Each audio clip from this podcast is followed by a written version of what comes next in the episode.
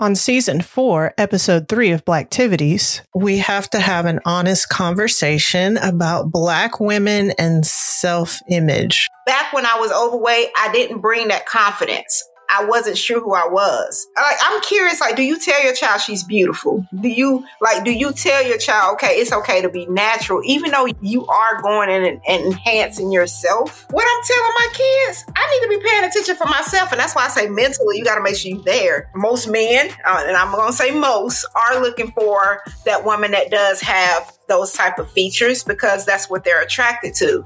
Now, regardless on what they say, right? Because we did have that episode, Lisa, where black men said that they prefer natural women. If that was the case in videos, and you would have natural women laid up on the beach, you know what I'm saying, instead of the big booty BBL girl twerking. Which don't get me wrong, some of them be okay, they be bad, like KK said, I feel like it's a weird dynamic there because those features are things that other cultures have demeaned us and ridiculed us about. But then at the same time, they try to mimic it. So it's like weird. Yeah. And we, black women, have never been the standard of beauty.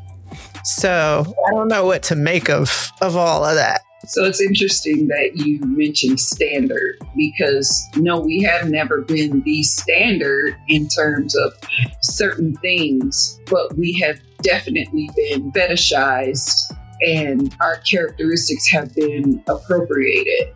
So when I think about us as a people, one thing we've never had, which feeds into what both of you said, is we've never had complete autonomy over ourselves, particularly our bodies and our existence in these bodies.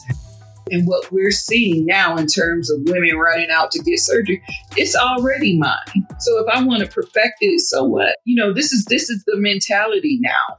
And I think it's us shaming us about how we look.